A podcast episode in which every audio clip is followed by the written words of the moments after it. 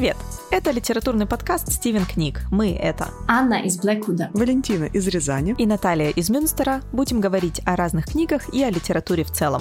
Обсуждать, что хотел сказать автор и что в итоге поняли мы, читатели. И сегодня мы попытаемся понять что-нибудь об образе дома в литературе и вообще о концепте дома. Стивен пойдет по домам. Стивен уже начал свой поход по домам с романов а, «Дом духов» Изабель Альенда и «Голландский дом» Энн Пэтчет. И на самом деле, получается, еще не зная того, что когда-то это все соберется в одну такую подборку осмысленную, еще в нашем самом первом сезоне мы начали поход по домам, когда Валентина обсуждала дом, где разбиваются сердца, Бернарда Шоу, а, а также записывался наш первый эпизод о романе «Дом в котором». Э, это был мини-эпизод, и потом Аня еще ходила в гости и очень-очень объемно обсуждала этот а, роман о доме, собственно, опять же, а, в подкасте, в литературном подкасте «Вымирающие книгоцерапторы». Все ссылки, как всегда, вы можете найти в описании к этому шоу. Еще у нас выходил выпуск о романе Сюзанны Кларк «Пиранези», романе, в котором видное место занимает образ некоего обширного дома, которого нет ни начала, ни конца, где много-много комнат, много этажей, много статуй внутри. И если вы еще не слушали, послушайте этот, этот выпуск, там мы обсуждаем символизм этого строения, этого дома, что он может означать. Мы говорим о Платоновской пещере, о мире идей а, и так далее. Сегодня, наверное, мы тоже упомянем а, Пиранези, когда будем говорить о том, а, что может олицетворять образ дома, образ некого архитектурного строения в литературе. Почему мы вообще пришли к этой теме? Почему мы заинтересовались домами вдруг? Как так произошло? Мне кажется, мы, на самом деле, у меня более прозаичное объяснение для этого, для всего. Мы в какой-то момент прочитали две книги, в названии которых было слово «дом», и как-то хотелось развить эту мысль. Э, вы думаете, мы очень глубокие в этом подкасте? Мы вас удивим, все гораздо проще. На самом деле, э, что же это было? Это был Пиранези и... И дом в котором. Дом в котором, да. Да, это вот два кита, на которых стоит а, сия идея. Потому что мы решили, что, ну, достаточно интересно посмотреть, как образ дома трансформируется и транслируется в разных литературных произведениях и что он может символизировать, потому что часто это не просто какая-то проходная деталь э, обстановки, в которой существуют персонажи, но это подчас и чуть ли не один из персонажей, а, или какое-то место силы, или какой-то очень значимый символизм, или какой-то элемент семиотического процесса в этом тексте. В общем, это то, к чему очень интересно применить структурный анализ. А вообще, смотрите, слово «дом» в названиях различных произведений встречается очень часто. Мы сегодня много назовем книг, в которых так происходит. А, мне кажется, чаще, чем слово «дом», возможно, встречается только слово «жизнь». Ну, смотря какие романы. Например, если брать женские романы, там часто встречается слово «страсть». Вау. Возможно, «Страстный Стивен» — это будет какой-нибудь отдельный сезон. Мы можем даже сделать страстной Стивен. Я хочу этот сезон. Давайте сделаем страстного Стивена. Подумаем об этом в отпуске. Да, да, тогда сразу маленькое объявление, друзья. После этого выпуска мы уходим в небольшой отпуск а, творческий, чтобы собрать новых идей, набраться... Страсти. Страсти, да, набраться сил, чтобы продолжать копать. Копать дело непростое. Страстно копать причем. Вот я думаю, мы определились с темой на следующий сезон. Так спонтанно. Да. Ну и традиционно мы хотим вас попросить оставлять ваши лайки, звездочки в всевозможных Apple подкастах, эм, Яндекс Музыке и Кастбоксах и прочих подкастных платформах, в которых вы нас слушаете. Эм, это мелочь, но приятно, что это называется. Это нас поддерживает, поднимает нас в чартах, создает нам э, трафик и рейтинг для нашего маленького Стивена. Это очень важно, чтобы расти и развиваться.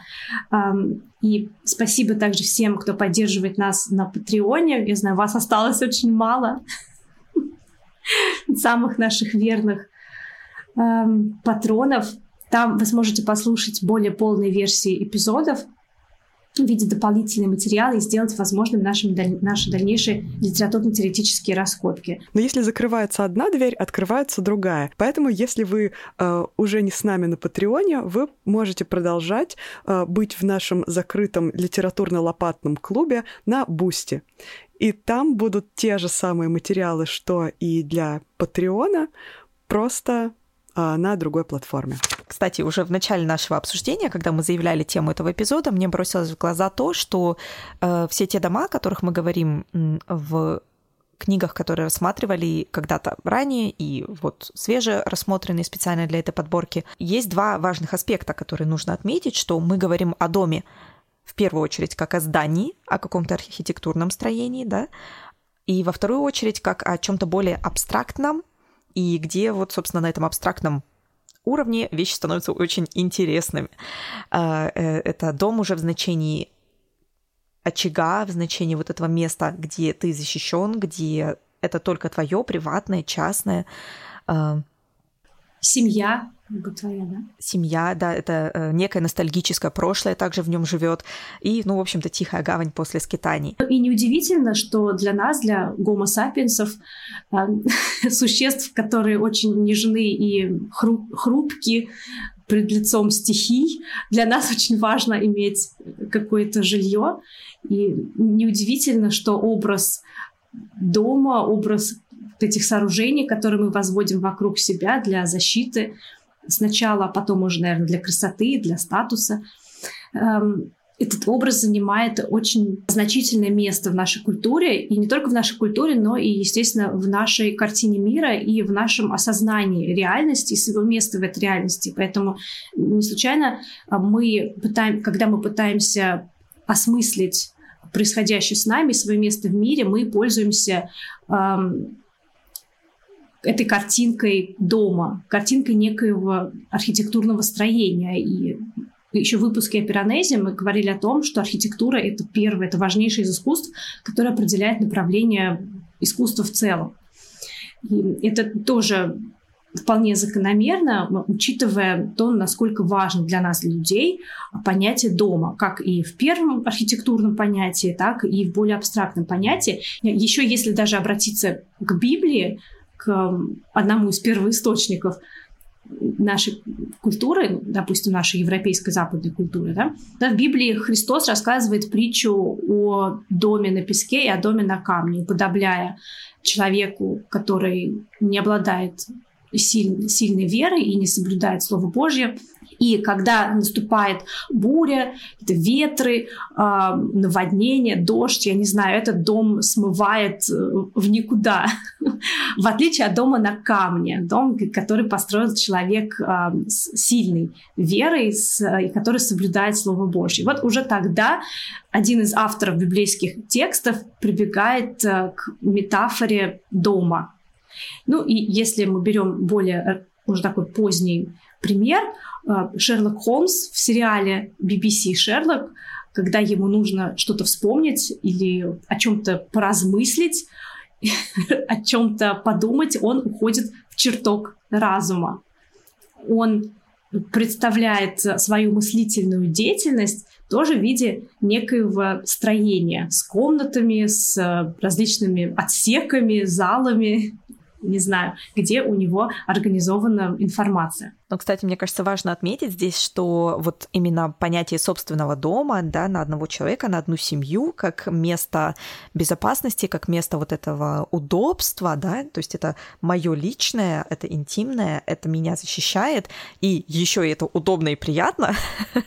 Вот, вот э, то, как мы понимаем сейчас свой дом, э, в 17 веке только появилось. И э, некоторые ученые отмечают, что это, в общем-то, вот это именно domesticity, да, зародилось э, в Республике Соединенных Провинций, проще говоря, Голландии.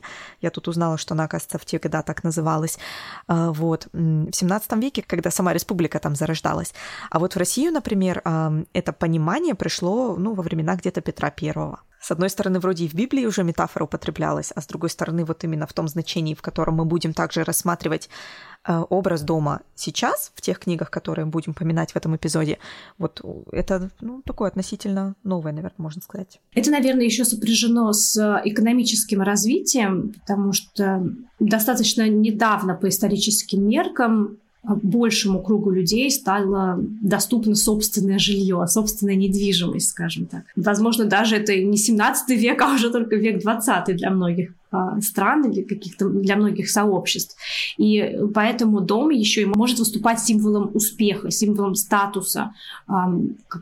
И мы тоже будем приводить примеры а, литературы, где именно в этом смысле нужно рассматривать э, дом, где живут персонажи. Нельзя обойти тот факт, что свой дом это еще и не всем доступная роскошь, и поэтому, возможно, в литературе и культуре такое значение придается собственному дому, как я уже сказала, как показателю благополучия, как материального, так и духовного. Причем, э, например, э, у Достоевского Раскольников несчастен в коморке, и он часто рассуждает на эту тему, что он не может быть человеком, скажем так, в полном смысле этого слова, живя в таких э, скотских условиях. Как и семья Мармеладовых, э, не, они несчастны, э, живя в своей квартирке-коморке.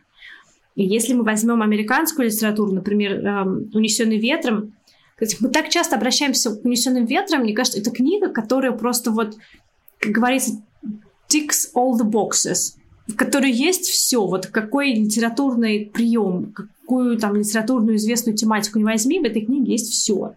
Идеально, правильно написано. И Скарлетт Ахара, даже если вы не читали книгу, но наверняка знакомы с фильмом, бьется за свой дом больше, чем, наверное, за свою жизнь. Для нее это главная цель а, ее земля, ее недвижимость. Для нее это важнее всего. Это важнее даже человеческих отношений в ее семье. И даже в разгар войны, когда везде идут уже активные бои, наступают э, войска севера, она стремится попасть домой, несмотря ни на что, несмотря на все преграды.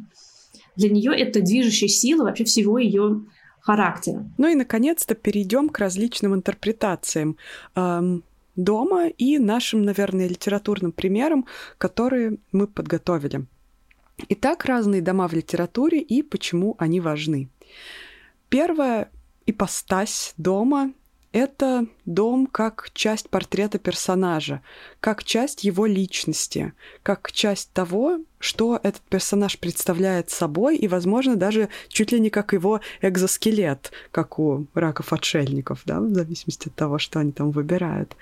Итак, э, если мы посмотрим на дома персонажей мертвых душ, то мы явно увидим, э, что это та часть личности, которая характеризует их, пожалуй, даже еще сильнее, чем их собственные слова или поступки. Мы можем обратиться к тексту и привести пример непосредственно из э, текста Гоголя. А, например, дом Манилова, первого помещика, который посещает Чичиков как а, дается его описание. Дом господский стоял одиночкой на юру, то есть на возвышении, открытым всем ветрам, какие только вздумаются подуть. Вот вам здесь не мерещится опять тот самый дом на песке из притчи, нет?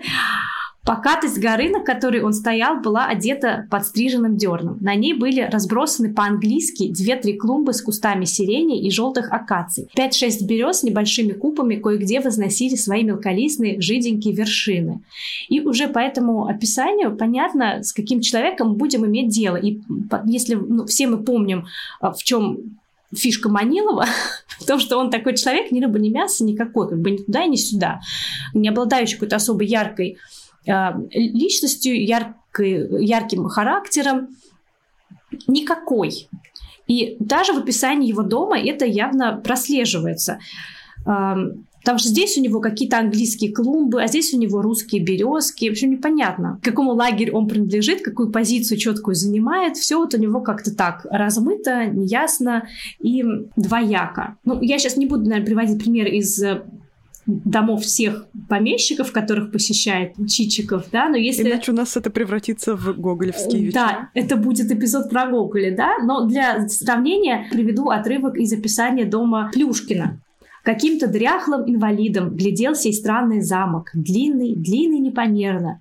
Местами был он в один этаж, местами в два — на темной крыше, на везде надежно защищавшей его старость, торчали два бельведера, один против другого.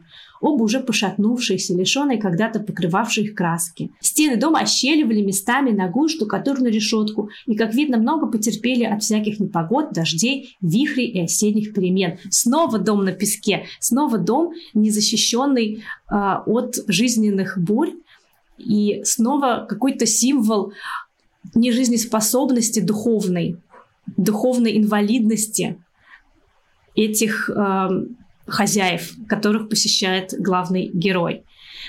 Что интересно, за домом Плюшкина начинается огромный разросшийся сад, который на контрасте с хилым, дряхлым домиком, наоборот, ну, поскольку никто не ухаживает за этим садом, он разросся естественно во всю свою природную мощь. И вообще в русской литературе образ дома, он всегда сопряжен с образом полей, сада, огорода, вот этой всей воли, вот этого всего поместья, да, имения. То есть дом — это не только само по себе вот это строение, это еще и прилагающаяся к нему территория, что очень важно для понимания широты русской души. Ну, вообще про дома в русской литературе можно писать а, отдельный эпизод. Это очень плодотворная почва для исследований. Кстати, хорошо, что ты сейчас упомянула про э, сад, потому что сад и вот вся прилегающая территория, как и в том числе вот обращать внимание на то, на чем стоит этот дом, эм, тоже относится к пониманию дома. То есть, когда мы говорим о здании, мы не говорим только вот конкретно об этом здании, как коне в вакууме. Да, это э, и прилегающие территории, потому что вот в данном случае сад как раз и является вот этой самой э, метафорой да, внутреннего состояния наших э, помещиков. Например, есть такая интересная книга, э, называется «Дом в русской литературе. Мифопоэтическое э, исследование этого вопроса, в котором Йост Ван Бак как раз э, подчеркивает, что дом в литературе можно видеть как метафору внешнюю, вот эту внешнего себя, тот самый экзоскелет, о котором Валентина говорила ранее, и это внешнее себя, этот дом, защищает внутреннего меня или внутреннее себя. То есть в данном случае оно, во-первых, служит вот этой защитой, а, а во-вторых, оно отражает то, что внутри. Да, и здесь подкрепляется, опять же, вот этот пример, подкрепляет эту идею, что дом можно разбирать на очень разных уровнях абстрактности его значений, как вот э, внутреннее моральное состояние, жизнеспособность, не, не, не жизнеспособность обитателей, э, их настроение, их э, идеологии и э, моральное состояние.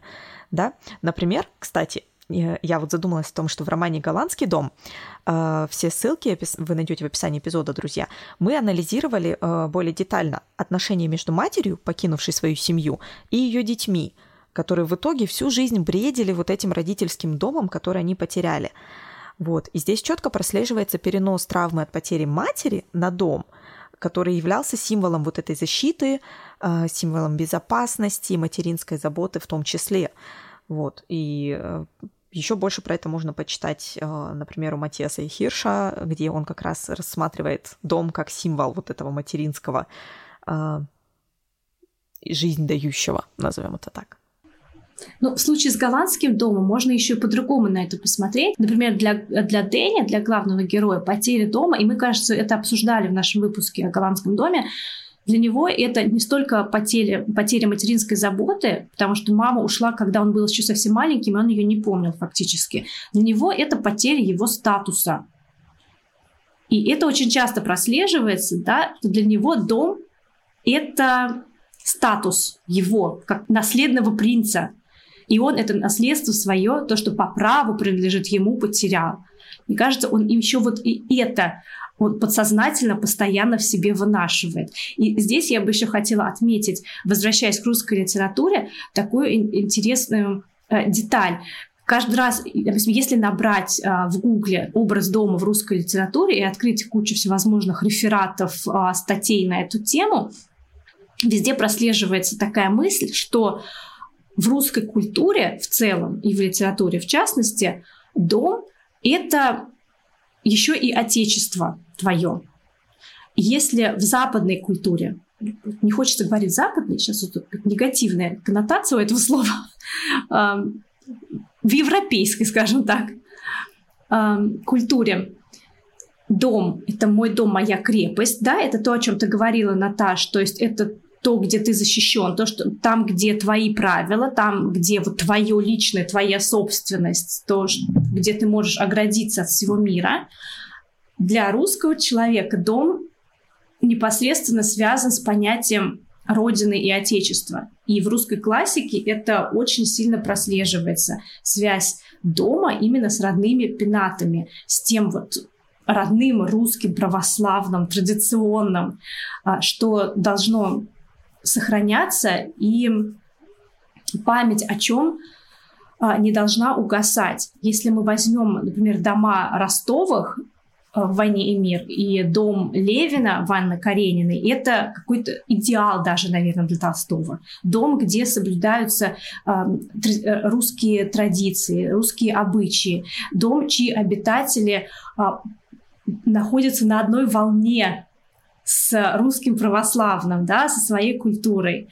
И поэтому вот это очень интересно. Я думаю, это тоже на эту тему можно записывать много эпизодов и много чего наисследовать. Но это, кстати, в очередной раз подчеркивает вот эту доминантность русского православного, как якобы априори культурного, которое должно быть характерно для всех. А если смотреть на символ дома, потому что ты сейчас, получается, Аня упомянула несколько аспектов, да, других, которые мы чуть позже вот прямо сейчас э, в деталях разберем, это статусность, это вообще противопоставление дома вот этого, который построен на земле, э, жизни кочевной, э, потому что все-таки метафора дома существует гораздо больше, дольше, чем Библия и чем наше да, вот это понимание 17 века, которое в 17 веке сформировалось дома как, как моего личного, а еще и красивого и приятного,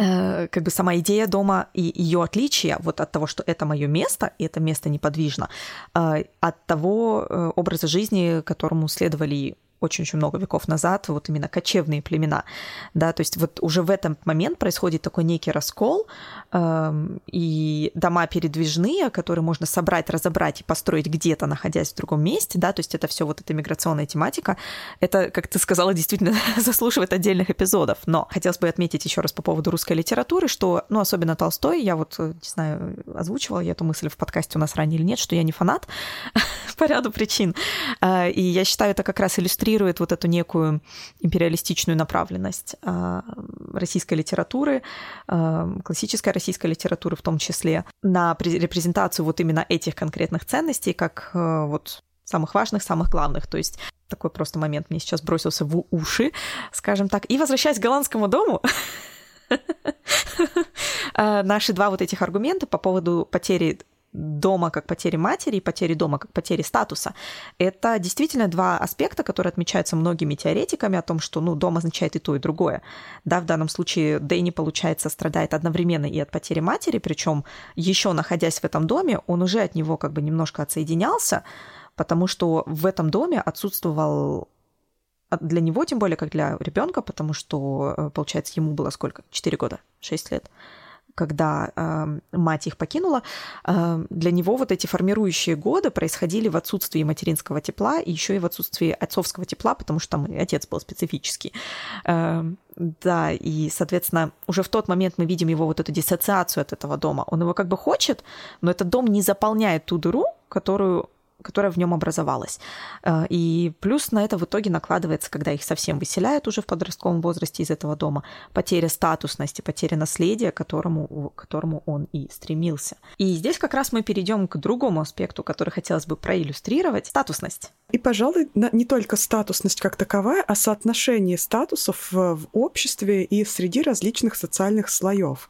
Здесь я буду говорить о книге «Жизнь. Способ употребления» Жоржа Перека. Этот роман э, точнее даже на самой книге написано романы. Это такая фрагментарная история, в которой дана жизнь многоквартирного дома в Париже э, с того момента, как он был построен, до другого определенного момента. И в этом доме в Париже, который находится достаточно э, в достаточно хорошем районе, достаточно приличной улице, э, живут разные люди. Там живут различные семьи, в этих семьях происходит, да что только не происходит, а, жильцы новые приезжают, уезжают, а, связи этих жильцов с другими людьми налаживаются и разрушаются, простираются в другие страны и на другие континенты, закольцовываясь обратно в этом же самом доме. И дом здесь показан как а, место, где все происходит, так или иначе, откуда все уходят, куда все в итоге возвращаются или не возвращаются, но в итоге сохраняют хоть какую-то связь с этим местом.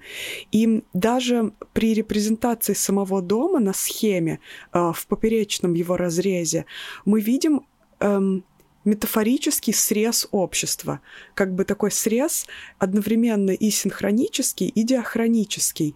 Э, парижского общества середины XX века, э, ну и чуть раньше также, когда э, абсолютно разные социальные группы находили жилье под фактически одной и той же крышей, просто на разных этажах, в различных площадях э, с, разли... с разным размахом, но когда происходила какая-то катастрофа, например, пожар, это могло затронуть всех вне зависимости от их богатства, принадлежности к какому-то социальному классу и так далее. Эдакий дом-муравейник. И похожий, э, похожий образ такого дома-муравейника, где смешались кони-люди, все социальные классы, э, потомственная аристократия и э, юные революционеры, это, наверное, как раз тот самый дом из романа Изабель Альенде, который мы обсуждали не так давно, это «Дом духов». Да, мне кажется, «Дом духов» — это просто идеальный пример, как сделать из дома срез вот этой социальной, э, социального портрета эпохи, потому что... Общежитие. Проис... Да, происходило все, что можно и нельзя в этом доме, и часто без ведома э, в кавычках главы этого дома, который его, собственно, построил для своей жены и своих детей. А, а можно я немного еще вернусь к мертвым душам? Очень уж монументальное произведение. Ведь это тоже своего рода социальный срез эпохи. И, ну, э, я не думаю, что он происходит в одном доме. Он не происходит в одном доме, но это тоже социальный срез. И тот факт, что все эти дома находятся в какой-то степени либо запустения, либо а, в процессе уродливого строительства, наверное, тоже не случайно. Подчеркивает какой-то кризис а, в так называемой правящей верхушки. Если не в правящей верхушке, то в людях, которые якобы, согласно статусу КВО, должны быть хранителями традиций и культуры. Да, ведь не угу. считалось в обществе, да, в аристократическом, что не мужик, не мужик же ответственен за сохранение вот нашего родного всего, да, а вот именно они как бы помещики. Но когда мы видим их дома, у одного не то, ни сё, не пойми, что там растет, у другого все там настолько дряхлое, что скоро развалится, у третьего там, у Собакевича, а, с одной стороны колонны, с другой стороны пустая стена, просто с другой стороны все окна заколочены, потому что зачем там нам окна нужны? Это явно какой-то кризис общественный в этом читается. Я не знаю, как вам. Вот мне, например, так. Ты сейчас, да, это сказала, я так думаю, ну да, действительно, было дело. Было дело, да. И если мы продолжаем разговор о, статус, о статусности и о голландском доме, мы тоже упоминали такую интересную деталь, что в этом доме очень много лестниц. И в романе как раз говорится о продвижении по социальной лестнице. И какие могут быть последствия, если делать это неосторожно. да. да. Ноги переломать, да, можно. Да. да. Но мне кажется, все равно Дом духов, или просто потому, что мы так недавно про него записали эпизод, настолько еще свежо это в памяти, это просто какой-то невероятно насыщенное произведение, в котором в одном доме собирается сразу вот много-много этажей, много разных комнат, садов каких-то невероятных, которые просто как мини-джунгли. То есть таким образом получается в Эм, латиноамериканской литературе инкорпорируется вот в эту городскую жизнь еще и очень большой кусок культуры, пласт культуры, который просто игнорируется и, ну, благодаря неким империалистическим колониальным явлением очень долго еще и изничтожался метафорически и физически, скажем так, леса, да, джунгли и живущие в них народы э, и, соответственно, культуры. Так вот, Дом духов, да, собрал под своей крышей просто невероятное количество всего, о чем можно говорить, и в том числе невероятное количество поколений одной семьи. Ну, э, и это, наверное, то, что наше поколение сейчас уже потеряло, то, что для нас недоступно а, жизнь в доме, в котором прожило несколько поколений твоей семьи, и в котором теперь обитают духи этой семьи. Для нас когда нас разбрасывает по всему миру, и мы живем в съемных квартирах и отделяемся от своей родни, это уже, к сожалению, для нас это недоступно. А может быть, к счастью, не знаю. И Дом духов, вот, собственно, собирает не только всяческие разные элементы своей эпохи и социальных слоев, но и собирает всех членов этой семьи, прямо несколько поколений в одном доме под одной крышей. И, как Аня, ты сказала, даже их духи там остаются присматривать за остальными. А, и здесь мы натыкаемся на другой элемент, другой, другую функцию, наверное, дома в литературе, как сеттинг для семейной саги. Сеттинг для семейной саги — это очень важная такая функция, потому что э, в семейных сагах, как мы знаем, самое интересное — это не просто как много поколений жили-были, множились и еще больше множились, а то, как с какими сложностями сталкиваются люди внутри одной семьи, иногда большой, иногда маленькой, при объединении, может быть, каких-то семей. Но в любом случае там есть обязательно конфликт поколений и какие-то конфликты, возможно, даже и внутри одного поколения. И да, голландский дом и дом духов явно подходят в эту категорию, как семейные саги, богатые разными конфликтами. Но, наверное, э, я сюда вброшу еще пример, о котором я не устаю говорить. Это а, Авесолом Авесолом Фолкнера.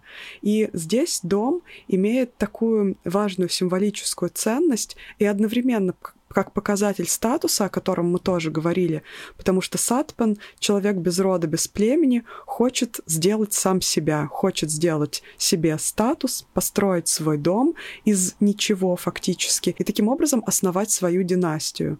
Он приходит и начинает очень э, целенаправленно это делать. И для того, чтобы э, обрести вот этот статус и основать свою династию, и таким образом как бы положить начало своей собственной семейной саге, он э, пытается пойти по определенному плану и по плану вычеркивает все пункты. Построить дом, чек, посадить дерево, ну, то есть как бы сделать этот дом достаточно респектабельным чек и родить сына, он пытается основать свою династию. Для этого нужна респектабельная жена из респектабельной семьи в данном городе, что он тоже и делает, как бы берет себе жену фактически. Конечно, династию, э, как мы все знаем, Сатпану основать не удалось, и его проект, в принципе, с многовековой семейной сагой, в которой бы его имя было, там, я не знаю, записано золотом, был не очень долгим, и все заканчивается в духе традиционных готических романов пожаром, вот, но тем не менее, и вот эта бесплодная попытка создания, написания собственной семейной саги с нуля, из которой получились только многочисленные трагедии, наверное, как раз берет свое начало в попытке построить дом. Но это же еще и юг, ведь да? Американский. Абсолютный, да. Поэтому это и готика южная. У них же своя тоже фишка, ведь это культура плантаций угу. и поместий, где, ну, если у тебя нет плантаций и поместья и рабов, ты как бы находишься ниже в пищевой цепи. Абсолютно. На низшей ступени этой лестницы. И опять же, да, унесенный ветром, если посмотреть, отец Скарлетт тоже не был потомственным аристократом. Он э, иммигрант из Ирландии, который сумел как-то сколотить себе состояние, найти респектабельную жену, как раз осуществил эту американскую мечту. И теперь он э, один из наиболее уважаемых, наиболее популярных местных плантаторов. А, то есть все-таки эм, мы опять возвращаемся к тому, как в капиталистическом, наверное, мире дом это да, вот это имущество, недвижимость, которая обеспечивает тебе место под солнцем и которая дает тебе даже право на фамильное древо, на семейную сагу. Потому что если ты простой ну, даже не будем говорить, э, допустим, про рабов. Если ты какой-нибудь горожанин с большой семьей, твоя история — это уже не семейная сага. Семейная сага возможно только при наличии у тебя особняка, получается. Тут мне в голову пришла книга, которую я... Я вот не люблю семейные саги, но мне сейчас так много есть что сказать в эту тему. Эм, очень я страдала в университете, на где-то на втором, наверное, курсе это было дело, с эм, сага о форсайтах вымотала мне все нервы. Известная в моей голове как форсага. Мне нравится.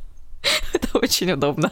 Вот, сага о форсайтах как-то я не сроднилась, потому что на тот момент мне вот эти терзания покатых людей как-то не особо от, откликались, да, кто, кто там где, как, кто кого любит, кто как, что.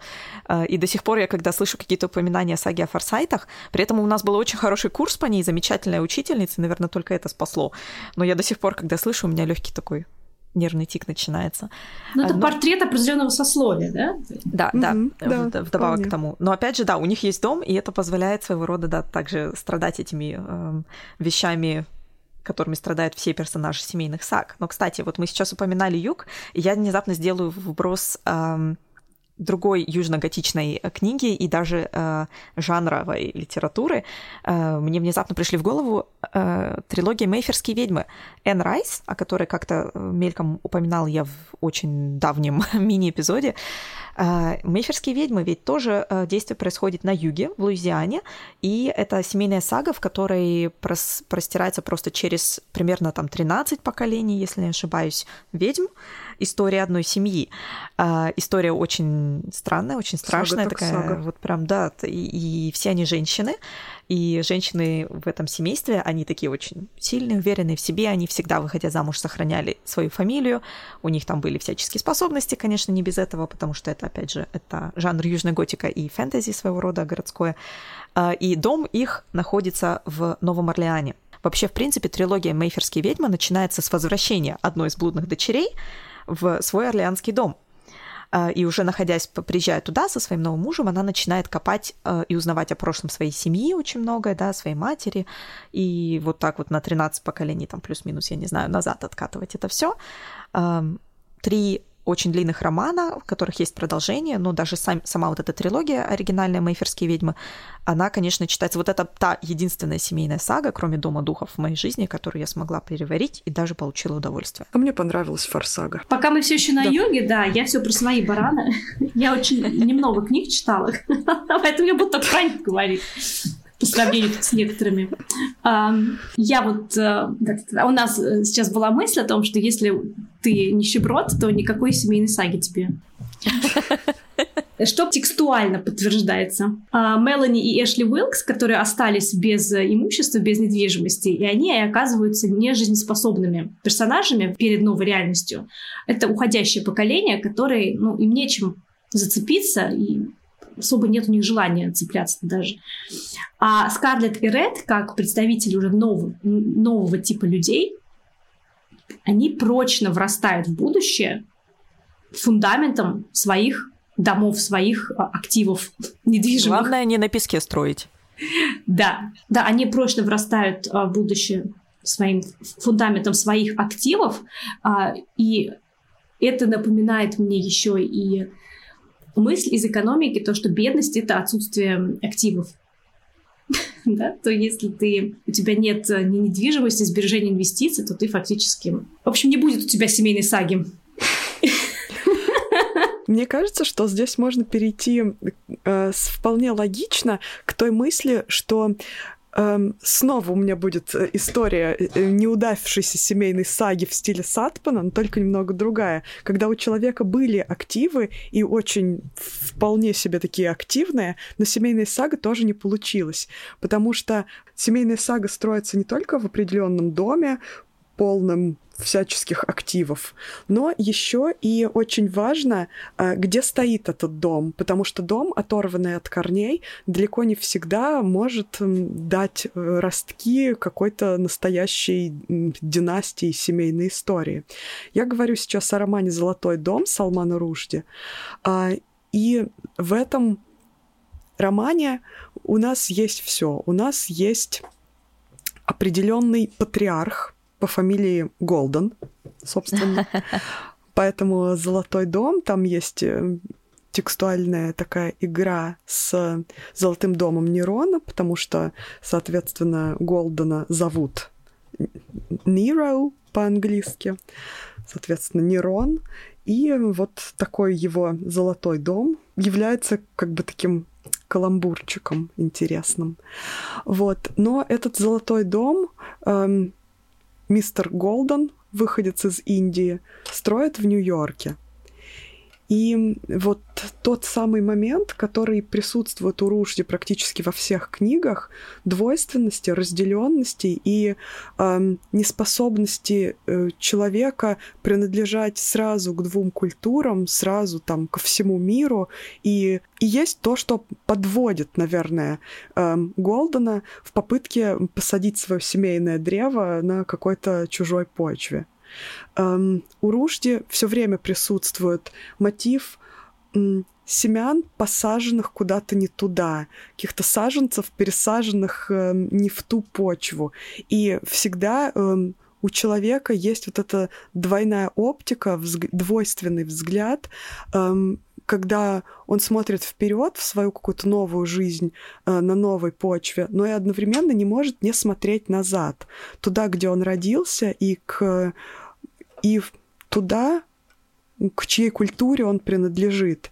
И эти противоречия, которые разрывают персонажей Рушди, в том числе и в «Золотом доме», а, они имеют очень часто и материальное подтверждение, и материальное воплощение, как люди и дела, и, возможно, связи с той жизнью, от которой бежал Голден в Нью-Йорк, которые все-таки настигают его, и прошлое его настигает и отрезает ему путь к будущему.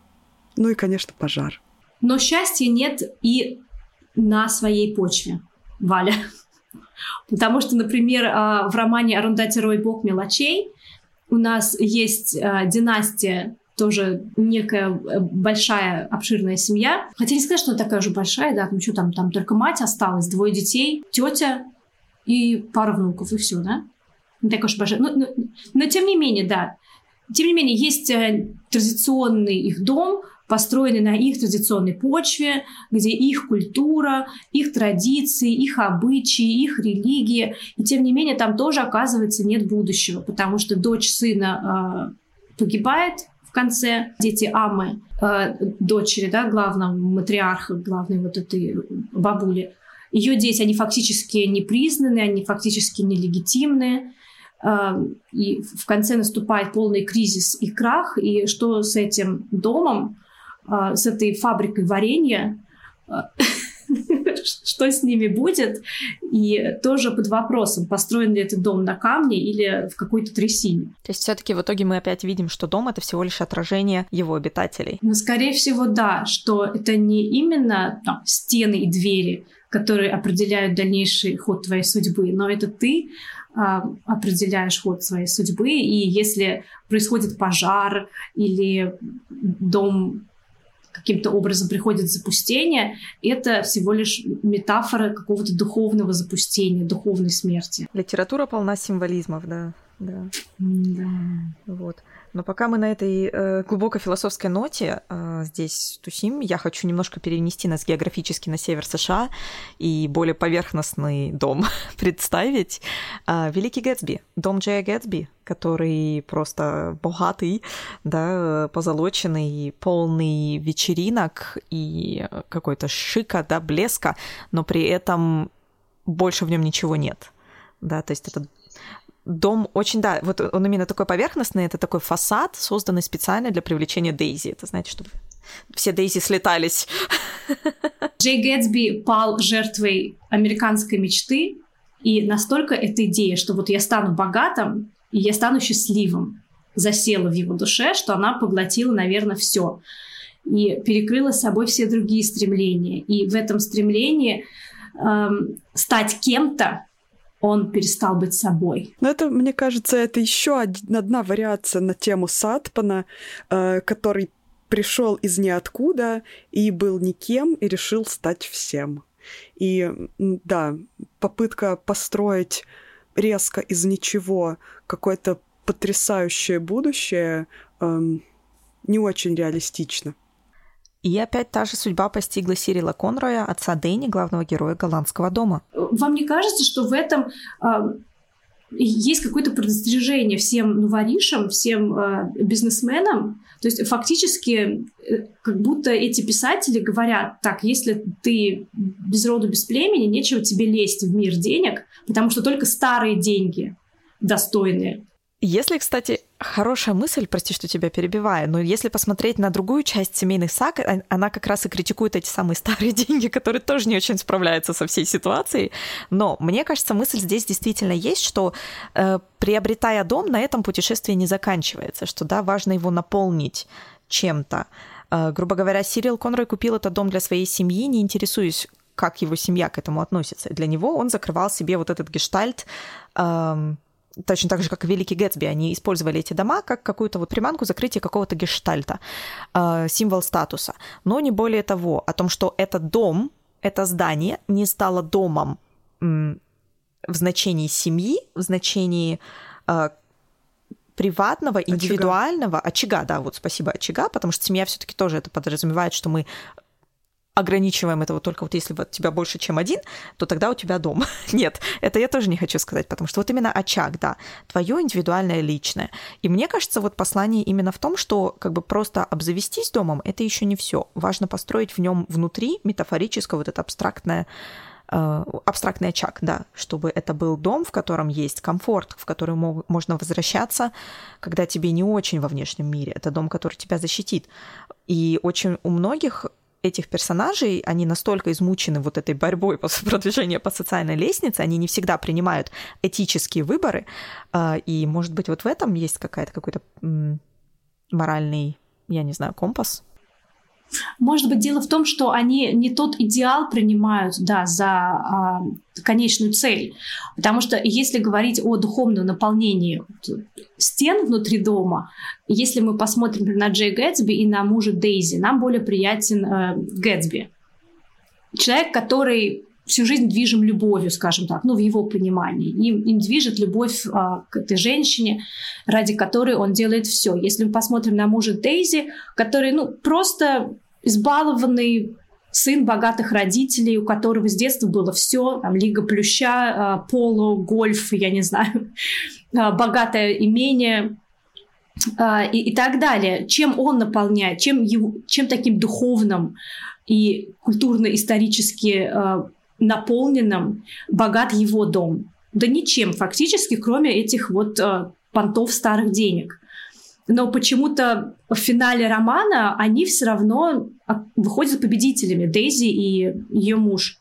А Гэтсби уходит в никуда, откуда он и вышел. Потому что они живут в этом мире давно, они знают его законы, они в нем родились. А Гэтсби, который вскарабкался туда по своей социальной лестнице, не замечает, что лестница-то это шаткая. И если ты не ориентируешься в этом мире, не знаю, как рыба в воде, то, возможно, не нужно так в него рваться, потому что это не тот мир, наверное, мир старых денег, который достоин, чтобы так туда хотеть. И мне кажется, здесь мы немножко тоже эм, нужно отметить, что дом важен, образ дома в Великом Гэтсби, но сгубило его все-таки не социальное карабканье, простите, а ну, любовь, я не знаю, слепота в отношении Дейзи, э, принятие решений, исходя из вот этой обсессии с молодого возраста. То есть тут как бы, опять же, в отношении именно конкретно Великого Гэтсби немножко другая ситуация, наверное. Вот. Но я еще хотела спросить, Валя, ты очень много в последнее время нам в приватном чате, у нас есть приватный чат на троих, да, рассказываешь про детскую книгу. Да-да-да. Ну, просто тот уровень безумия царящий там вынесет не каждый, да? Валя, ты много рассказываешь про детскую книгу Антони Байет. Там же тоже есть дом. Да, но сегодня я расскажу про нее совсем немного, потому что я ее еще не дочитала, а говорят, что там какой-то твист будет. А, но в этой книге, которая представляет собой, мне кажется, уж семейную сагу, так семейную сагу, а, есть несколько домов, которые играют очень важную роль. Но самый важный, наверное, дом — это дом семейства Уэллвуд, который находится в прекрасной сельской местности, который окружен лесами, полями, лугами и чем только там он не окружен. И он представляет собой гнездо для такой очень интересной семьи, которая занимается искусством, которая придерживается фабианских социалистских взглядов, в которой э, царят достаточно свободные нравы и царит любовь казалось бы. Да, но все не так просто, как оказывается. Возможно, там царит слишком много где-то любви, где не стоит. Но остав, оставлю это. Оставлю это для, наверное, будущих читателей детской книги, чтобы сами прочитали, восхитились, удивились, шокировались где-то. И вот там дом действительно эм, служит такой гаванью и одновременно статусом и одновременно местом, где хранятся скелеты семейные в шкафах.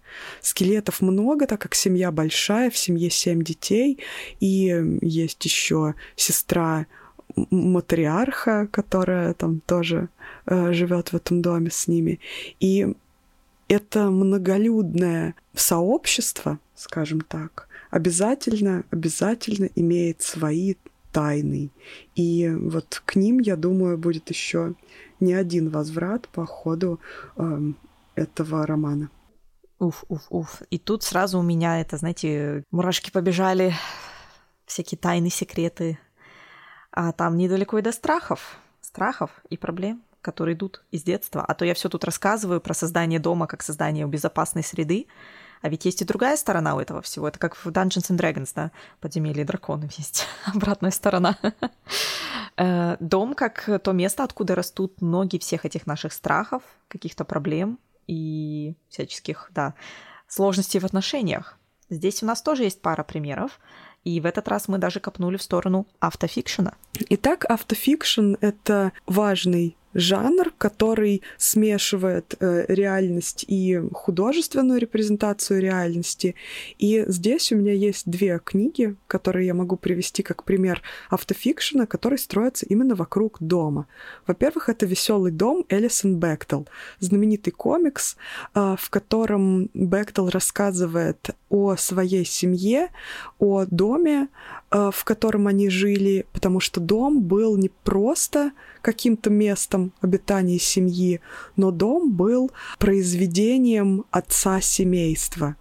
Он был очень-очень рукодельным человеком, который любил все красивое, любил э, заниматься плотничеством, столярничеством и прочим. И из э, достаточно старого дома, который они купили и в который они въехали, он сделал просто произведение искусства. Он сделал настоящий особняк. И этот дом называли особняком, и Эльсон это совсем не нравилось. Он восстанавливал винтажные, э, винтажную мебель. Он просто дни и ночи проводил за тем, чтобы улучшить что-то в доме, чтобы купить туда какое-то украшение, может быть, старинный канделябр, или посадить яблоню какую-то очень интересную. Но для Эллисон э, этот дом не был тем прекрасным пристанищем, наверное, для души, э, которое пытались создать ее родителей, в первую очередь отец, потому что у них самих, и в первую очередь, опять же, у отца, были свои внутренние демоны, внутренние конфликты и внутренние страхи и травмы, которые, несмотря на всю любовь, которую порой очень неловкими и странными способами родители передавали своим детям. Эм, и вот несмотря на это, девочка переживала и обсессивно-компульсивные эпизоды, и всякое разное, и ей было достаточно тяжело потом пережить трагедию утраты своего отца, когда он погиб под колесами автомобиля. А название это Веселый дом, да? Он веселый, кстати. Э, веселый дом это еще немного другое, потому что э, эта семья занималась еще и похоронным бизнесом. Поэтому веселый это ирония, да. Это ведь тоже своего рода деконструкция понятия дома как а, чего-то светлого, ностальгического, чего-то, что ассоциируется у нас с семьей, с любовью, с заботой, да. И сейчас очень распространена такая идея о том, что семья может быть не только источником любви, но и источником жутких травм, абьюза, токсичности. А, и я думаю, многие современные авторы, они пытаются как-то на эту тему поразмышлять. Но мы можем сейчас обратиться снова к нашей любимой русской классике. К тому же, Наташа, затыкай уши льву, льву нашему Левушке Толстому. А я почему-то не удивлена, что мы к нему обращаемся в этом контексте.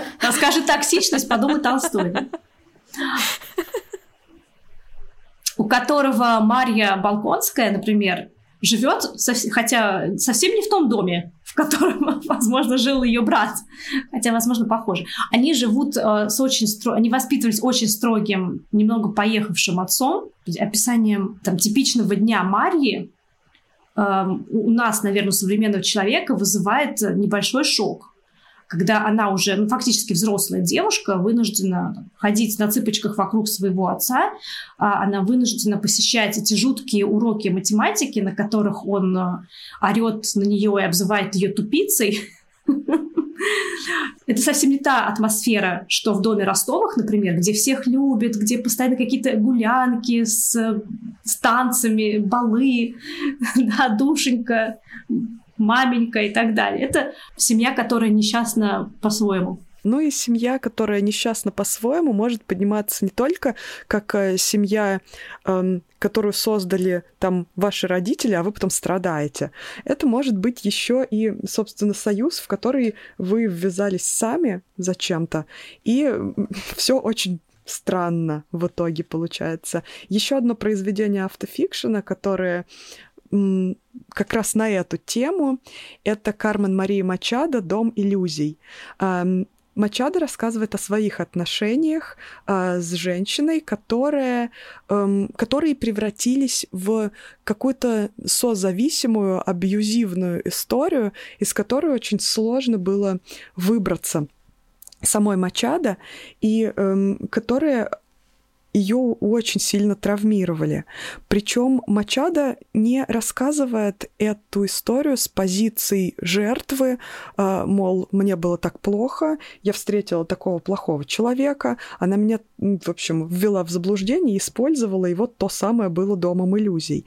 Мачада идет дальше и рассказывает эту историю гораздо интереснее, потому что она пытается эм, в принципе, рассмотреть вопрос абьюза в гомосексуальных отношениях. И она рассматривает эту историю в контексте историческом, она ищет максимальное количество материала, кейсов каких-то, смотрит даже судебную практику э, в каких-то таких вопросах, потому что эм, она говорит, что вопрос домашнего насилия, например, в гетеросексуальных отношениях или в гетеросексуальной семье, эм, его как-то можно решить в судебном порядке, хотя это и сложно. А вот вопрос домашнего насилия именно в гомосексуальной паре, это уже такой вопрос, с которым никто не хочет связываться. И как говорить на эту тему, где брать дискурс, чтобы обсуждать эти вопросы, она находит это очень сложным. Она обращается к поп-культуре, к литературе, к музыке, к поэзии. Она обращается, как я уже говорила, к судебной практике. Она пытается найти язык, э, которым она может говорить о своей проблеме. И каких-то других людей, у которых происходило то же самое, чтобы как-то понять, что с ней происходит, и осмыслить собственный опыт. Ну, вообще там хэппи-энд, она каким-то образом смогла выйти из э, этих отношений, которые ее не устраивали и всячески травмировали, но им, ее осмысление вот этого опыта мне очень понравилось, потому что оно не только очень читабельное, но и на многие вещи открывает глаза. Но что-то похожее описано и у Бернардин э, Иваристу в э, «Девушка-женщина иная», где одна, да, из, э, согласна. одна из героинь начинает отношения с очень харизматичной женщиной, а они уезжают жить на какую-то ферму эко-феминисток-лесбиянок, где поначалу все кажется раем, там одни женщины, мужчины туда нельзя, они выращивают какие-то фрукты, овощи, у них совместный труд, у них какой-то коммунизм, там, я не знаю. А в результате она понимает, что она оказывается в очень абьюзивных отношениях, где ее партнер это тиран и деспот, какая-то кабаниха фактически. Да, и выйти из таких отношений очень сложно. Иногда приходится прибегать, да, к э, помощи полиции. Вот. Но, к слову о полиции, здесь мы сейчас делаем разворот на 160 градусов и посмотрим на что-нибудь менее социально реалистичное, наверное. Почему на 160? Даже почему 160? На 145? Это Наташа и математика. Наташа и цифры. Просто мои близкие друзья знают, что Наташа рандомные цифры просто так называет всегда. Я не знаю, почему. Потому что мы вроде бы в другую сторону, но не совсем. Да, вот мы слегка, но не до конца, потому что полиция все равно еще вовлечена. Про детективы хочу с вами поговорить, а вы тут смеетесь над моим, да, моим, да. моей неспособностью к цифрам. Детективы, давайте, расскажите что-нибудь такое жанровое про дома. О, сколько разных домов Да. было задействовано в криминале. Вообще дом как сеттинг для детектива и особенно для герметичного детектива это просто золотая жила. И если этот дом достаточно большой и в нем достаточно много людей, то у автора есть все шансы построить очень захватывающую историю и долго водить читателя за нос в попытках э, разгадать, что же этот хитрый автор задумал. А, Но не обязательно этот детектив должен быть герметичным, чтобы его действие происходило в доме или происходило вокруг какого-то дома или особняка. Дом, например, особенно в классическом английском детективе, особняк, может быть центром а, социальной жизни. Там приходит и уходит, опять же, очень много людей, и кто-нибудь из них а, в какой-то момент уж досовершит то или иное преступление. Дворецкий, например.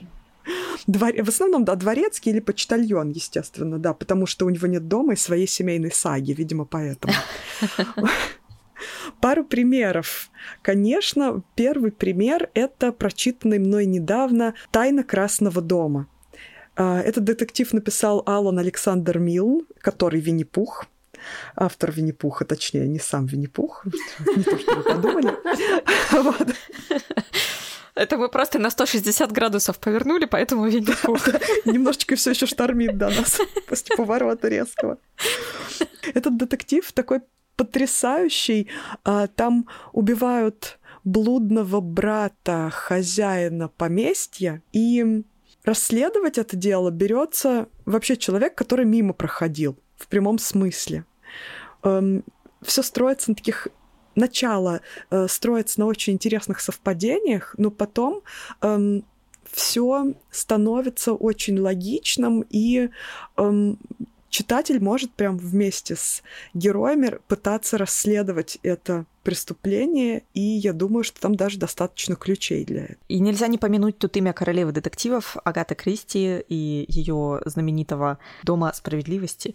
Э, И никого не стало. Да, в общем-то, там, по-моему, в каждой комнате, если я не ошибаюсь, и в саду происходили разные события по устранению разных участников этого, этого кардебалета. Я просто пытаюсь так осторожно ходить вокруг для тех, кто еще, может быть, не читал, потому что это одна из тех книг, которые, ну, прям совсем было бы обидно заспойлерить. Да, и, и здесь, конечно, этот э, зловещий немного особняк на скалах посреди бушующего моря, он еще и помогает достижению определенного художественного эффекта, чтобы погрузить читателя в эту атмосферу изоли- изоляции. Хотя наш уже, наверное, сейчас не надо погружать в атмосферу. Ну, если вам мало, если вы хотите еще немножко посамоизолироваться. Но, кстати, мне кажется, в этом что-то есть. Это отлично подчеркивает разницу того, что нам сейчас изоляция, когда мы говорим изоляция, для нас это вот что-то такое, что ты можешь изолироваться, находясь в многоквартирном доме, все равно ходя в супермаркет и так далее. Но ты как бы изолирован, и ты ощущаешь эту изоляцию, да, ты ощущаешь ее эффект. А, например, в отношении э, и никого не стало, когда у нас э, это действительно дом на острове, он еще и физически изолирован. То есть, сидя дома в локдауне, ты все равно можешь сходить в магазин, ты можешь сходить погулять, ну, в зависимости от того, где, в какой стране какие правила были. Эм, да, ты можешь высунуться в окно и увидеть все равно кучу других людей вокруг и покричать им что-нибудь там с балкона, я не знаю. А в отношении вот и не стало никого там, это еще более такая абсолютная изоляция, где ты отрезан оказываешься даже от шанса добраться до других людей. И да, это еще добавляет вот этого какого-то экзистенциального ужаса лично мне. Я прям боюсь таких вещей. Это потом перенесли на всевозможные э, космические приключенческие фильмы и ужастики. Я недавно пересматривала фильм «Чужой», и там фактически ну, тот же сеттинг, тот же прием. Главные герои оказываются в замкнутом пространстве на космическом корабле, откуда они не могут убежать вместе с неким враждебным организмом, и происходит постепенное устранение как ты сказал, всех участников. участников данного мероприятия. Кстати, э, в одном из отрицательных отзывов на фильм «Чужой» я видела такую мысль, что ну, это фактически детектив э, а-ля там, хижина в лесу, только in space. А, ну, собственно, это же действительно, это же э, как поджанр сам такой есть, герметичный детектив. Да, да, да. Который, Именно в котором вот эта изоляция играет важную роль для вообще развития сюжета. И так могут писать на самом деле не только всякие британцы, но и целые японцы. Например, Содзи Симада, автор эм, который творит в жанре ханкаку детектив, э, написал э, «Дом кривых стен». И этот дом кривых стен стоит не где-нибудь, а на берегу Охотского моря. И, конечно, когда происходит там самый главный экшен, туда на вечеринку собираются очень много людей, и идет такой снег, что выехать оттуда практически невозможно. Все очень красиво, дом такой весь интересный, построен по супер какому-то экстравагантному проекту какого-то супер экстравагантного архитектора, имеет очень много различных особенностей. А, конечно же, там происходят множественные убийства, и в итоге каким-то интересным образом они разрешаются. Об этом я, кстати, говорила в инициированном Наташей а, нашем YouTube Адвенте. Раз уж мы заговорили про изоляцию, герметичность и снегопад, а нельзя не упомянуть роман Стивена Кинга, нашего «Сияние». Да, мне кажется, когда а, Валя начала упоминать пожары в этом выпуске, я думаю, ну, рано или поздно появятся уши э, Стивена Кинга и «Сияние». Стивен Кинг сейчас нехорошо себя ведет, но мы все равно, а мы вот будем наслаждаться его творчеством. Простите. Хочет да. он этого или нет? Да, мы сейчас как насладимся. В романе «Сияние» мы имеем дело тоже с герметичным детективом-триллером, где э, семья главного героя, Джек, тоже его, кажется, зовут его жена и его маленький этот, кри- кри- сын, криповый мальчик, э, приезжают э, в отель в горах. Кажется, да? Дэнни, да. А, Дэнни не здесь, и Дэнни здесь нет. Ну ладно. Они приезжают в отель, в большой винтажный, отель в горах, чтобы когда не сезон, когда там он, он закрыт на, на зиму, присматривать за отелем, да, следить э, за тем, чтобы э, котел не взорвался. Там-там-там. Хорошо доследили, да? Вот, да. У них есть как бы там все ресурсы, чтобы прожить зиму, но начинается очень сильный снегопад, и они тоже оказываются изолированными.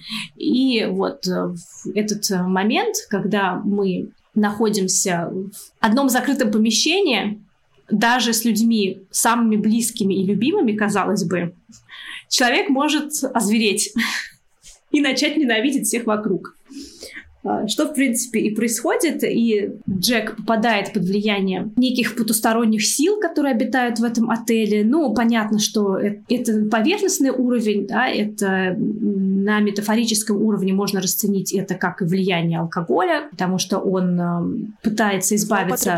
да? Ну, да, он как бы у него есть инциденты в прошлом, он пытается избавиться от алкогольной зависимости, у него есть инциденты насильственные в прошлом также, а, и вот вся эта агрессия какие-то насильственные импульсы в его душе, в его характере, они под влиянием сложившейся обстановки начинают прорываться наружу и заканчивается все весьма трагически. И образ отеля, почему я начала говорить о сиянии, а, в романе очень важен. Здесь это и сеттинг для герметичного триллера, здесь это и олицетворение какой-то враждебной, недружественной потусторонней силы, которая обитает, которая словно бы захватывает в заложники всех, кто переступает порог этого отеля. А, и тоже, наверное, можно этот дом, этот отель расценивать как некий лабиринт, психотропный, психо- психологический лабиринт. Психотропный лабиринт. Психотропный лабиринт, да. Да, в котором все под углом 160 градусов. А, и, кстати, раз уж мы пошли по отелям, да, э, нельзя не сказать, вот отель как здание на более приземленном и именно социально срезанном, скажем так, да, образе, используется и в очень похожем а, другом герметичном детективе Яны Вагнер «Кто не спрятался», потому что особенно в первой части детектива а, очень много внимания уделяется тому, как выглядит этот отель.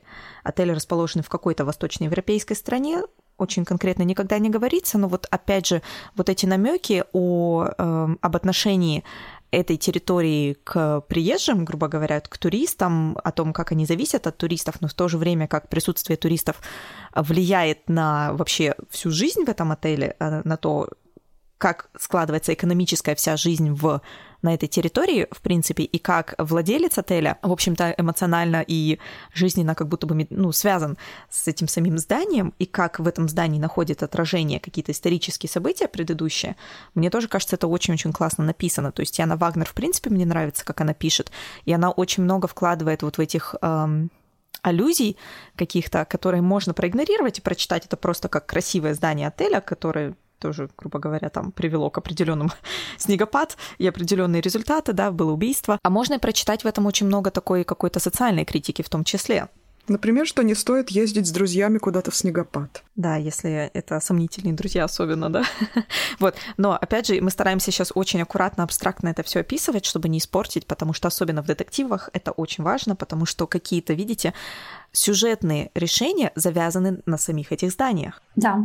И, кстати, в экранизации «Сияния» Стэнли Кубрика еще добавляется такая деталь, что отель построен на бывшем поселении коренных американцев. В дизайн отеля а, вплетены элементы декора и орнамента, каких-то узоров а, коренных американских племен. И здесь тоже как некая такая постколониальная мысль о насилии на уровне нации, да? о воровстве культуры, о присвоении культуры. И поэтому та отрицательная энергия, которая накапливается в этом отеле, это просто нечто, что из космоса прилетело, нечто враждебное, просто потому что оно ненавидит людей. Да? это результат деятельности самих людей. То, что, о чем мы говорили и ранее. Да? Не сам дом виноват тебе, да? а ты делаешь этот дом. Ты создаешь это здание и ту энергию, духовную, а, которая это здание наполняет. И раз уж мы на такой высокой ноте, мне бы хотелось сказать, Валя, расскажи про триллеры. Ты у нас в этом подкасте главная ответственная за триллеры, и мне кажется, раз уж мы пошли по детективам, то продолжим в жанровом направлении. А, триллеры, дома, есть какая-то связь? О, есть очень интересная связь, потому что сейчас э, пошел такой, э, пошел в народ такой жанр триллеров, как я даже не знаю, как его назвать, женский триллер, ну, пожалуй, я его так и назову. Наверное, э, все корни уходят в исчезнувшую Гиллиан Флинн, но м- триллер немножечко так трансформировался, и появились названия такие, как «Женщина в окне», или там «The Family Upstairs», да, «Семья в квартире наверху», «The Woman Next Door», женщина из соседней квартиры. То есть здесь является очень важным момент соседства. А, что происходит с людьми, когда они находятся а, в близости друг к другу? А, вроде как у них есть собственное пространство, но в этих собственных пространствах мы не настолько изолированы, как мы могли бы быть, если бы это был какой-то отдельный собственный дом. А вот уже в многоквартирном доме или в доме чьи окна мы можем наблюдать, мы уже все равно не находимся полностью в своем доме, как бы в своей крепости. За нами можно наблюдать. И из этих наблюдений периодически складывается аж целый триллер. А можно я тут даже внезапно меня тут осенило? Мы же не так давно говорили о чем-то очень подходящем в этот аргумент. Only Murders in the Building. Сериал «Убийство в одном доме». Это как раз иллюстрирует замечательный пример. Вот да, окна других людей, которые ты видишь. Эм, да, угу. да, да.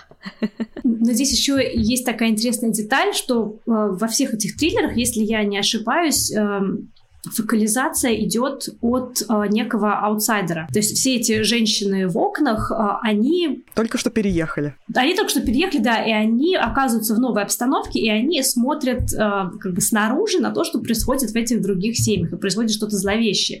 Возможно, я ошибаюсь, но мне здесь слышатся отголоски того же готического жанра, э, mm где главный герой тоже аутсайдер. Главный герой, когда попадает в какой-то вот классический готический дом, где все ему враждебно, где все чужое, где это та же а, продолжает, где продолжается этот мотив изоляции а, от окружающего мира, изоляции от знакомой тебе знакомых людей, знакомой обстановки.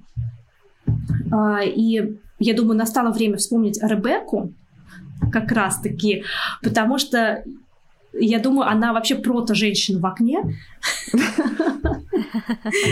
Думаю, что все-таки с нее началось, потому что она тоже попадает а, в, ну не то чтобы враждебную, но достаточно непривычную для себя обстановку, которая ей как она, она выходит замуж за очень богатого человека, она попадает в это родовое поместье, сама будучи девушкой из очень скром... с девушкой очень скромного происхождения, и для нее с самого начала а, эти огромные лестницы, эти залы, эти галереи, фамильные портреты, для нее э, это а она как, как рыба из воды, да, как fish out of the water, не, не в своей тарелке здесь, и она тоже изолирована. Для нее это то, тоже какой-то герметичный триллер.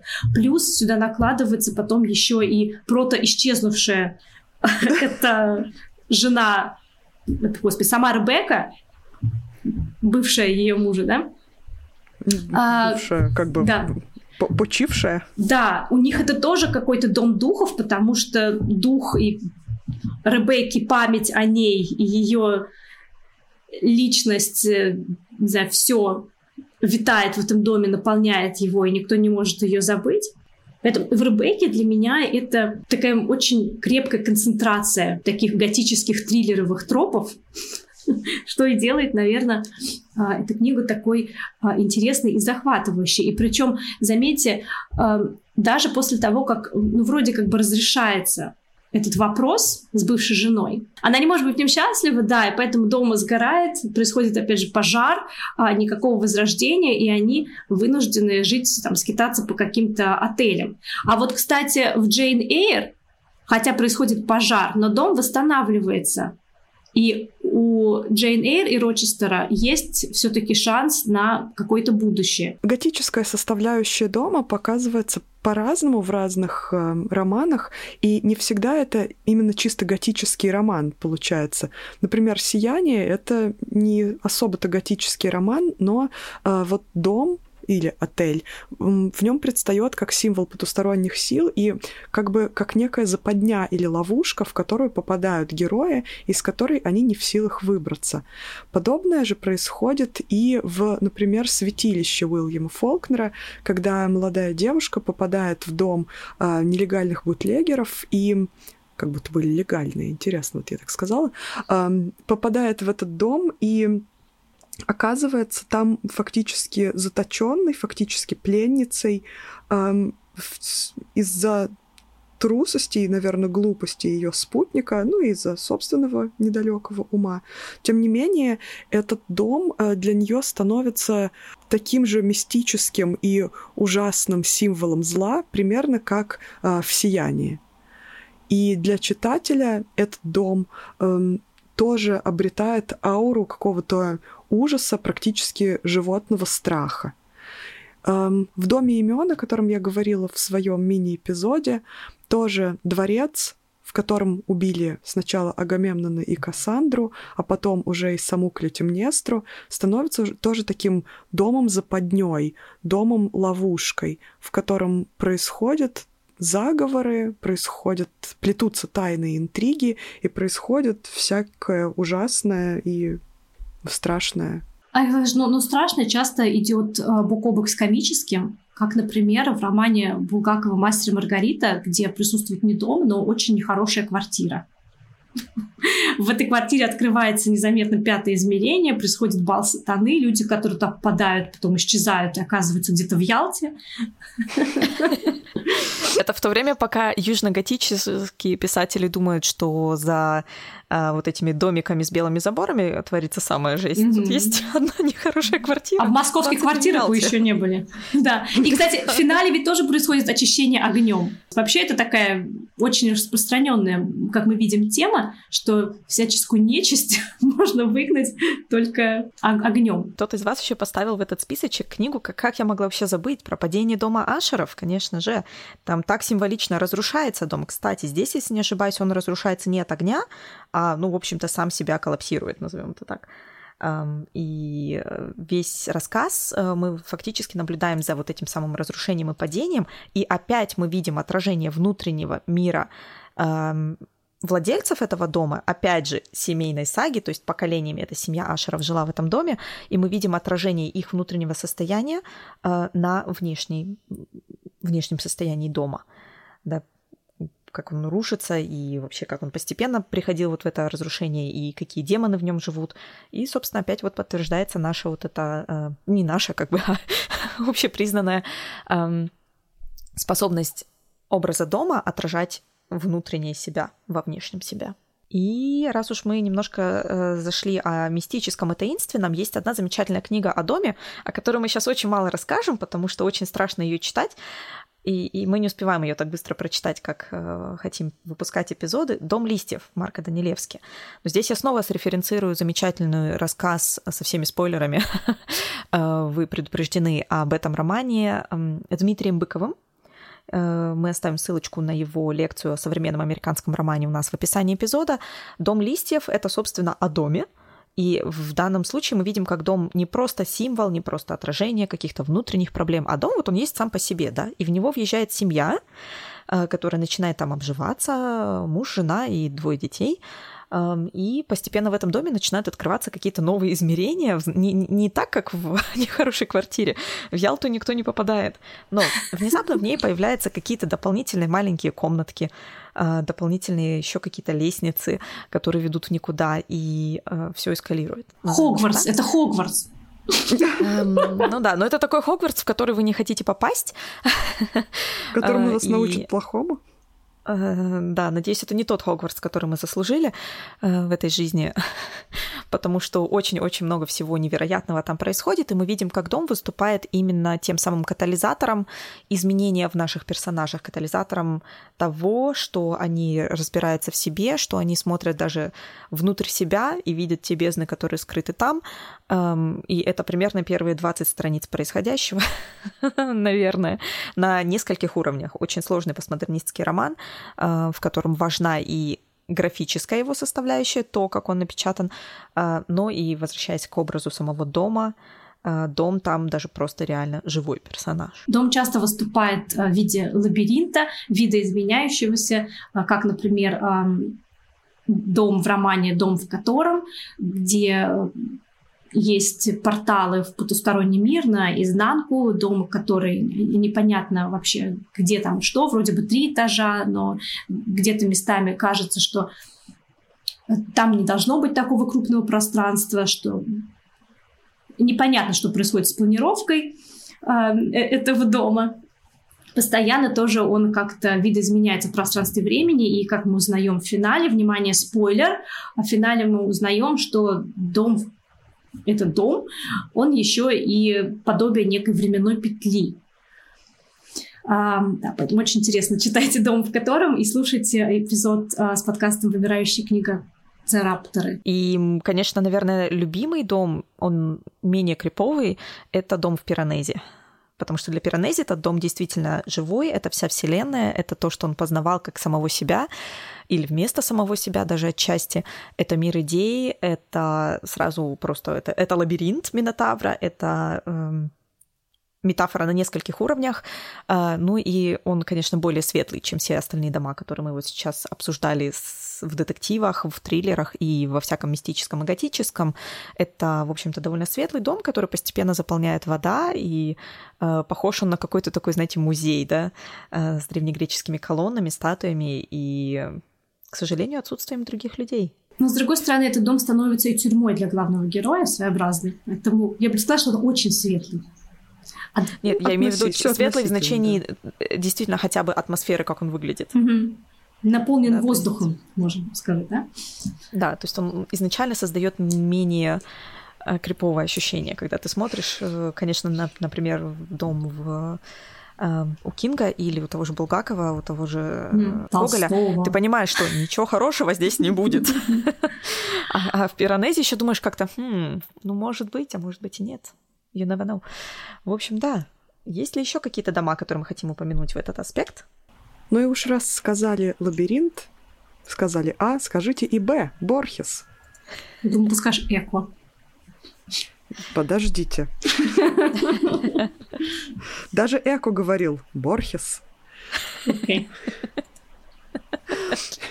Борхес с его бесконечными лабиринтами, с его вавилонской библиотекой, это, конечно, наверное, очень важный э, человек, который внес свою лепту в понимание дома как пространства, дома как мира и э, дома как э, непознаваемой вселенной. Наверное, отсюда черпала Сюзанна Кларк очень активно, когда создавала свой, свой дом в Пиранезе. А я предлагаю закончить выпуск по традиции упоминанием Гарри Поттера, который мы уже упомянули, и обсудить Хогвартс, потому что это тоже ведь дом, и он тоже символичен, тоже занимает очень важное место в цикле о Гарри Поттере. Гарри Поттер, кстати, который прошел путь от ком- коморки тоже своей под лестницей mm-hmm. до комнаты Дадли и до замка Хогвартс. А если подумать, то этот э, карабкание по социальной лестнице тоже его до известных концов довело. Ну, его-то, кстати, он, кстати, аккуратно карабкался. А вот Волдеморт так закарабкался, что без носа остался. И, кстати... Глубокий анализ. Очень. Глубже не бывает. И, кстати, в Гарри Поттере тоже есть... Ударил, сломал нос об социальную лестницу.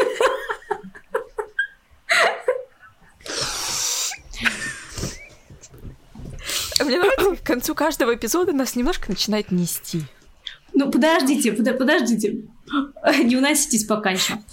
Подождите конец эпизода, всего два часа прошло. Да-да-да. В книжках о, о Гарри Поттере есть же несколько домов. Есть, например, э, дом э, семейства Уизли, который тоже такой, как лабиринт куча всего налеплено, который разрастался по мере увеличения роста семьи, э, где он такой очень напоминает э, деревенский, деревенский домик, где такая очень теплая семейная деревенская, ну немножко нищенская атмосфера, и в то же время есть дом эм, Малфоев, семейное поместье, вот у них тоже точно, точно есть своя семейная сага и фамильное древо, эм, который абсолютно... И даже в фильме это хорошо представлено визуально, когда их дом показан в таких каких-то холодных, э, мрачных, сине-серых тонах, и внутри там очень много пустого пространства, тоже какая-то изоляция оттуда на нас а, выглядывает, холодная изоляция.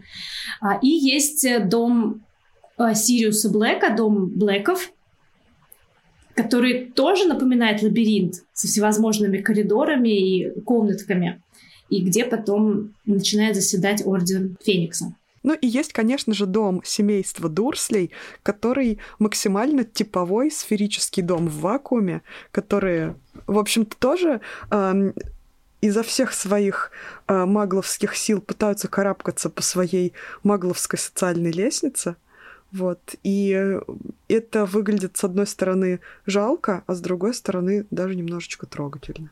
И хотя это дом семьи Гарри, э, это для него место, откуда растут, наверное, его тревоги и страхи, и всевозможные детские травмы. Вот и как обычно, когда мы хотели что-нибудь проанализировать, мы в итоге проанализировали Гарри Поттера и нашли там абсолютно все, что мы до этого пытались найти в других романах.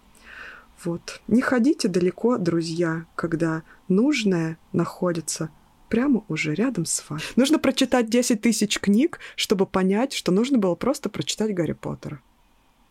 Но, с другой стороны, невозможно понять Гарри Поттера, не имея багажа из этих 10 тысяч книг. Так что, друзья, читаем, составляем собственные впечатления. Расскажите нам о тех домах, которых мы не упомянули. Э, и спасибо, что вы дослушали этот эпизод. Если вы сейчас это слышите, то вы точно его дослушали. Логика. А мы закругляемся. Друзья, спасибо. Берегите себя. Всем спасибо и пока. Пока. И идите домой. Пока.